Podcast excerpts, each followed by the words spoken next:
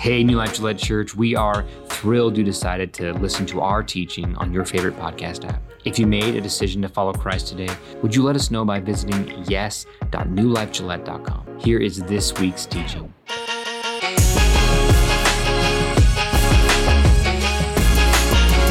It is good to be with you today. We're starting a new series today called Good, Good Father. And uh, we are very excited to talk about God as Father. It's my favorite metaphor of God. He is our Father, but He's not just a Father like your Father, He is a perfect Father, and your Father is not or was not a perfect Father.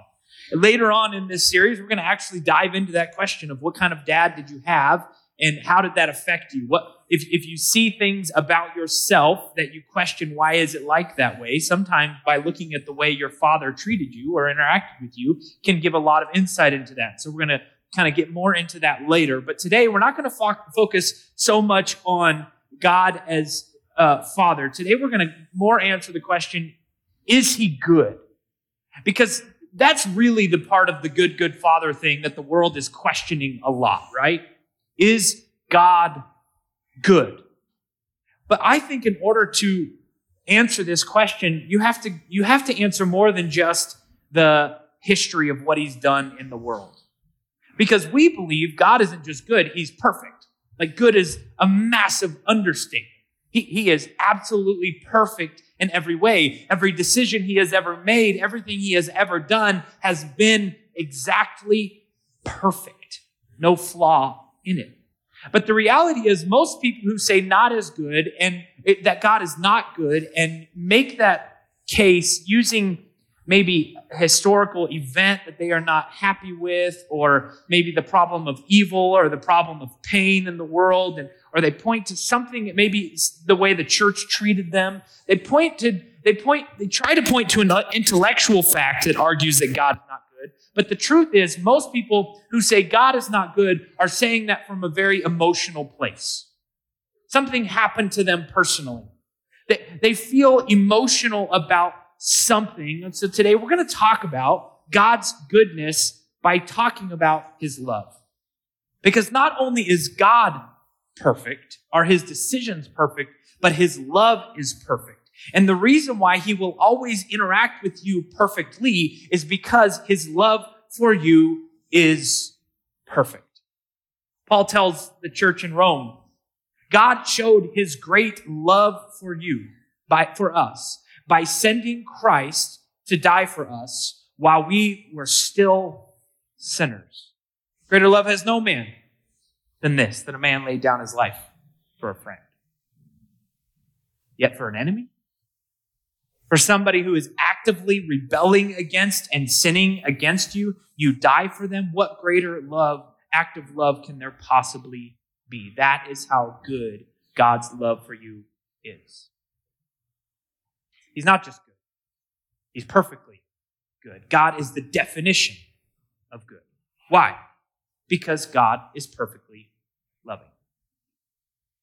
Uh, Mark Lewis is a professor at Wheaton College, and Mark tells a story about when he was six years old, and um, his, both of his parents worked when he was six, and so he was actually home alone one day, waiting for his parents to come home from work, and uh, he loved his parents, and he wanted to show his parents how much he loved them, and he knew that they were having a really hard time and working extra hours, and so he decided that he was going to paint a mural for his parents. He's a super artistic guy. He still to this day is, is a painter.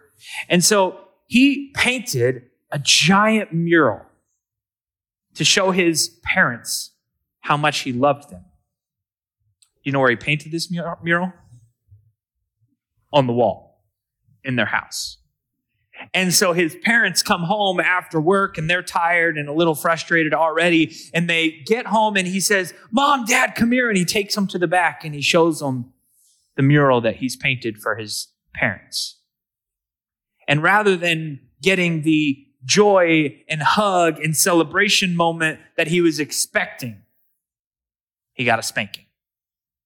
He got disciplined. And that was that. That was the end of that. They painted over the mural and, and it was over. Flash forward, Mark uh, then gets married later in life and he has a daughter. And he tells a story about when his daughter was six years old. He was working late and he also was teaching evening classes at this time. And so he was teaching. He came home for dinner real quick and then he was going to have to go right back to the school for teaching. And he was tired. So he sat down on the couch before dinner and he looked over and his six year old daughter was filling a bucket full of water, hot water. And just as she's about to be done filling the bucket, she dumps the bucket all, it, it, it all pours out all over the ground.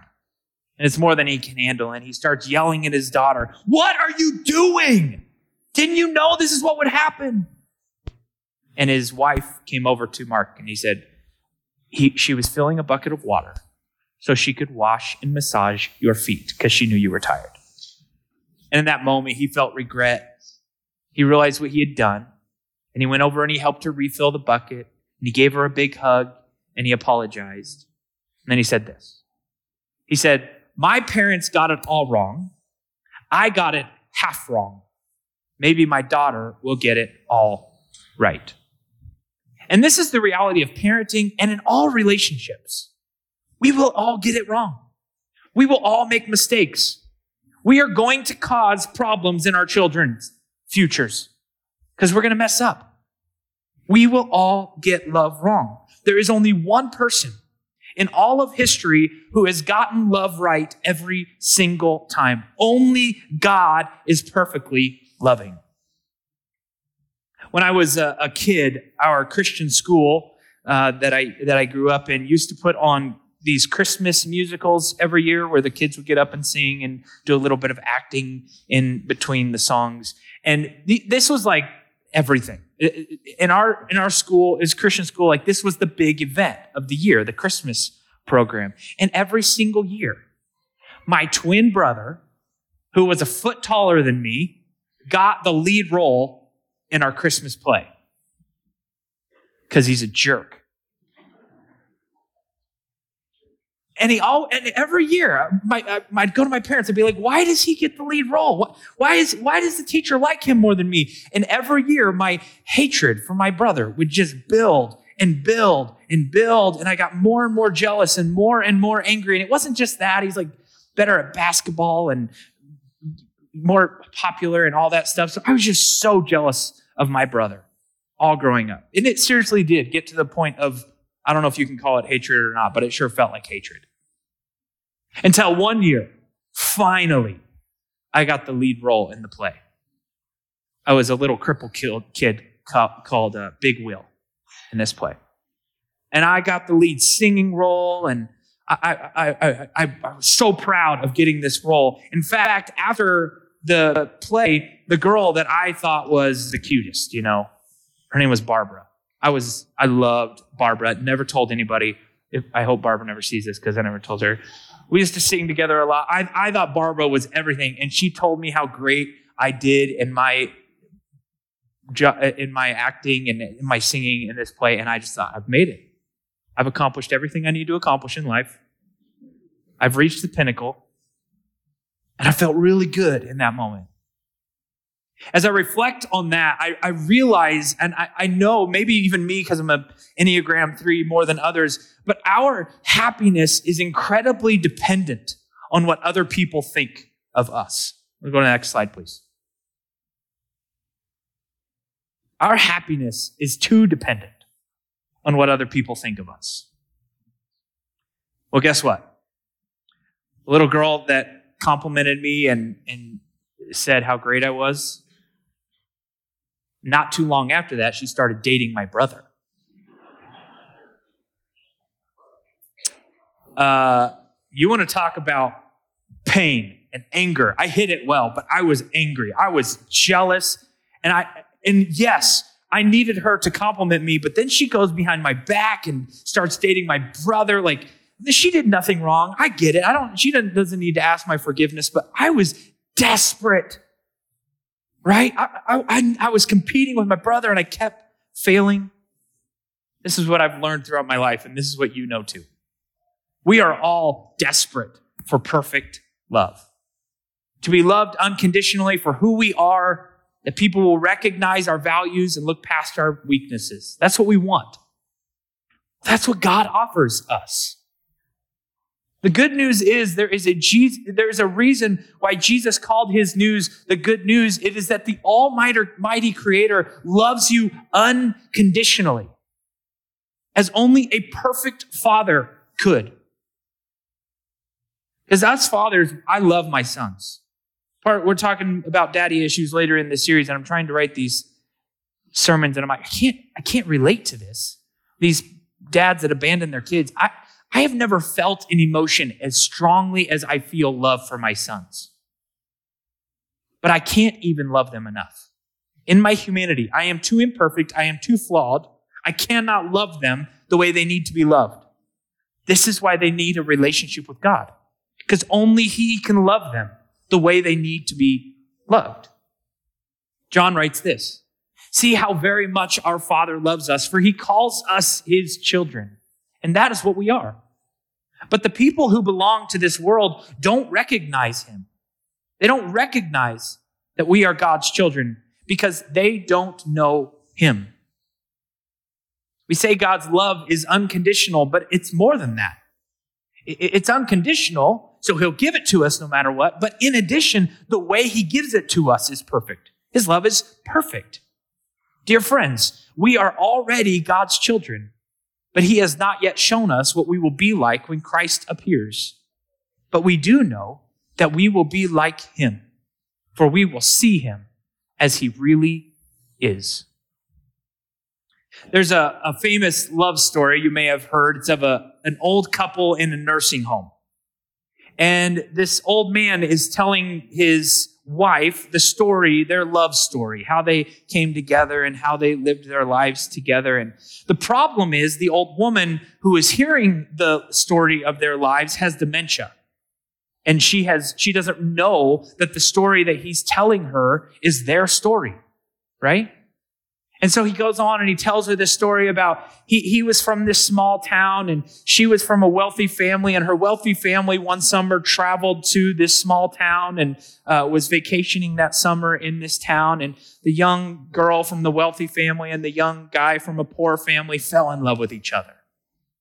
And the girl from the wealthy family, her parents were not happy with her being with a boy from this poor family. So they decided to end their summer vacation early and they go home. And as they're driving off to go home, the boy says to the girl, I'll write to you every day.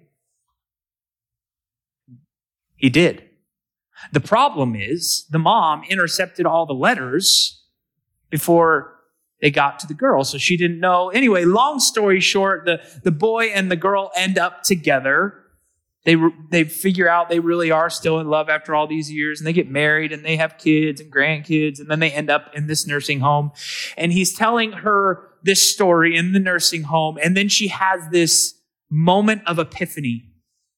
This cognition washes over her as she's listening to this story and she realizes this is our story isn't it? And he says yes. And she says how long do we have? He says last time it was only 5 minutes and so in those five minutes, they danced and they reminisced about the life that they lived together. But just as the cognition came, it left and she forgot all about it. Didn't know who this stranger was who was dancing with her. And she began to fight against him and fight against the others. Anybody know what story this is? No, this is your story. Okay, yes, it's the story of the notebook. But this is your story. All of us have had this same experience with God. A God who loves you perfectly, who, who loves you better than any could, body could possibly love you, has done more for, than you, for you than you can even remember. But life happens and brokenness happens and pain happens, and we forget his love. We forget the things that he has done for us. We forget that he has made us perfectly and wonderfully from the beginning and we forget his love for us. We, we like have this dementia. God loves us perfectly, but we forget his love. So still the problem is not God's love. Still the problem is us. Is our inability to recognize his love. We become more judgmental and legalistic and angry in our lives. And so even when people talk about God's love, it turns us off a little bit. My prayer is that today that you will have a moment of clarity, a clarity, a moment of cognition from within your dementia, and that you will see God's perfect love for you. John continues, we know how much God loves us, and we have put our trust in his love. We've put our trust in his love. What do we trust? What do we, what, what do we rely on for our sustenance, for our life. We trust in his love because God is love. And all who live in love live in God, and God lives in them. And we live in God. And as we live in God, our love grows more perfect. As we are in relationship with Him, we also learn to love. We become more like Him. This is huge. When we recognize that God loves us perfectly, then our love for others grows more perfect. If we see God's love as conditional, as something that only is given when we earn it, then that's how we will give love. Then our love for other people will be conditional. So we will not be afraid on the day of judgment, but we can face Him with confidence because we live like Christ here in this world. Such love has no fear because perfect love expels all fear. I have no fear of rejection by God because I know not that I am perfect, but that His love is perfect. I have no fear of being underappreciated in this life because I know that He loves me perfectly. And I have no fear of punishment because the God who loves me is perfect and he gives his perfect love to me. If we are afraid, it is not, it is for fear of punishment. And this shows that we have not fully experienced his perfect love. This is proof that we, we've forgotten. We don't know his perfect love. I told you I hated my brother. It's true. Actually, it didn't end there when we were kids. He kept dating that girl. Uh, it actually went all the way through college. It was not until my wedding day that I remember that hatred leaving. There was this moment where, where we were at my wedding and he said some nice things about me and when we were growing up. And then something clicked, something changed in me. And I went over and gave him a hug, and he started crying, and I started crying, and we both didn't need to say anything, but we both knew we had a lot of regrets about how we had interacted with each other and how we had treated each other. And in that moment, it was like the hatred and all the pain just washed away. And I've reflected on that a lot. Why, why was it on my wedding day? Like right after I was married that, that this happens. And I think it's because I got the girl and he didn't. No, that's not it. I think it's because something happened when I recognized Darcy's love for me. Like, you're willing to marry me? You're re- willing to give your life to me? Like, we're going into this thing expecting it to be all life. You're, you're willing to, set, to, to put everything else, all agendas else aside, aside and give that kind of love to me. I think it was recognizing Darcy's love for me that made me less dependent on other people loving me the way God loves me. I think when we are loved well, when we are loved even perfectly, we become less dependent on the love of other people, less needy God, lo- God's love makes us less dependent on the approval of others for our happiness. I told you I love my sons. And uh, one part of loving perfectly is discipline, which seems counterintuitive, but if you're a parent, you know this is true. If I love my children, I will discipline my children. That's part of perfect love. It's not all just kind, neat, gentle all the time. Sometimes there's a heavy hand in love. And sometimes I spank my sons. And you know what I've learned? I've learned that when I spank my sons, they leak. Can you relate? It's like crying and nose and mouth. And it's not so much about how hard I hit them, it's just about this like intimate moment of recognizing a sin and reconciliation and all the stuff that comes as a result of, of discipline. And they're just leaking, especially Titus. It's just like, How can so much fluid come out of your face at the same time? I don't know. It just pours out of his face when he's crying. And the climax of every spanking in our house is what? A hug. That's the climax. That, that's what it's leading to. That, that's the purpose. That's, that's where we're going at the end of the spanking. And so with Lincoln, it takes a little bit longer. There's some, he needs to be angry for a little bit after I give him a spanking. But Titus, it's different. It's like instant. I need a hug right now. I need to know that I'm loved right now, like into instant. But with both of them, it doesn't really matter. You know what happens in that hug? Something goes through my mind. I'm like, if I hug you, then all those juices on your face are going to be right here. And I got a meeting or I got to go somewhere. And that's going to be right there on me. Or maybe right here, wherever it is. It's just for the rest of the day, I am going to bear the marks of your punishment. Everybody's going to know. Everybody's going to see it. So, how do I react? Is my reaction in that moment, hold on, Titus, go wash up, go clean yourself off, and then we'll hug? Is that what I should do? Is that what I do? I know oh. that in the moment, the, the most important, valuable thing that can possibly happen is an embrace. That he knows I love you unconditional. Like, my, my love for you isn't perfect, but I have a lot of love for you.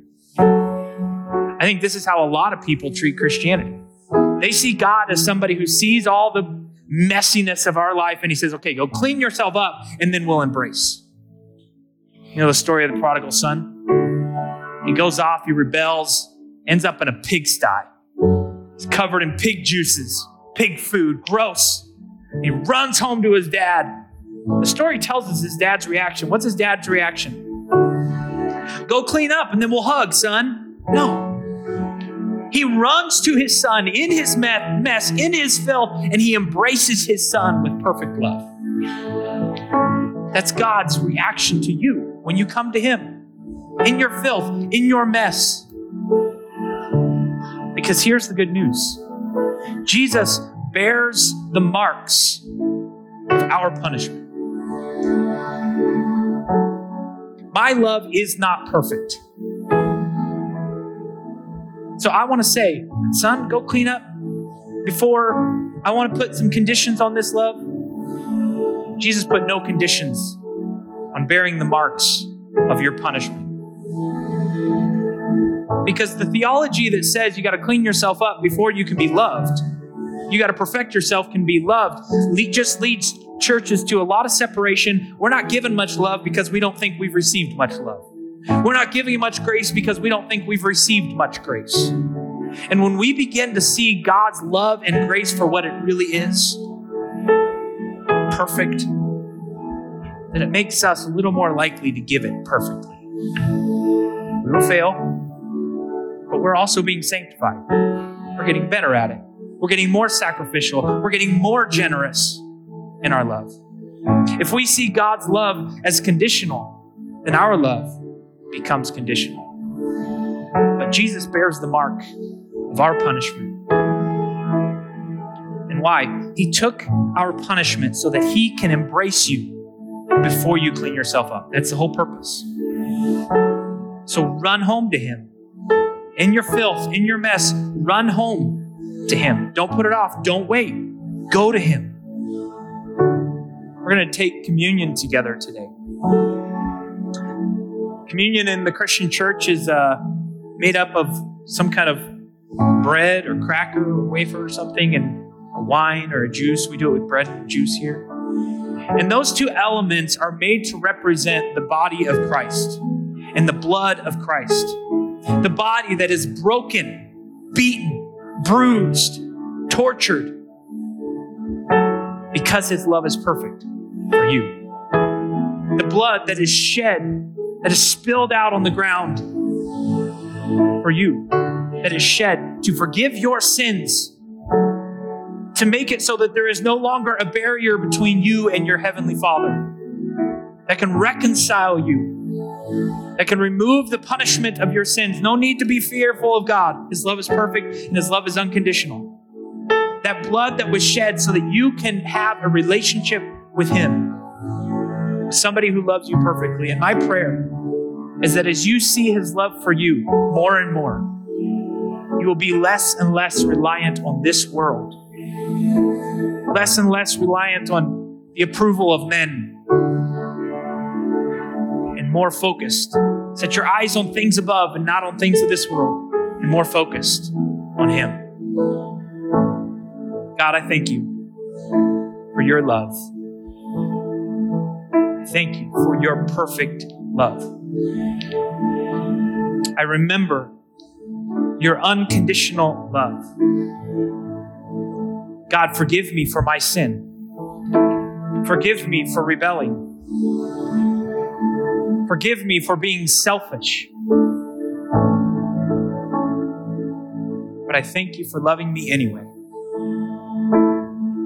God, for anybody here who does not yet know, intimately know, does not have a relationship with your perfect love, God, I pray that right now you will extend to them an invitation, that your Holy Spirit will do what I cannot, that you will speak to hearts right now, that people would see this as an opportunity, as a moment to run to you, to say yes to you, to invite you into their lives, to begin a relationship with you. In Jesus' name, amen.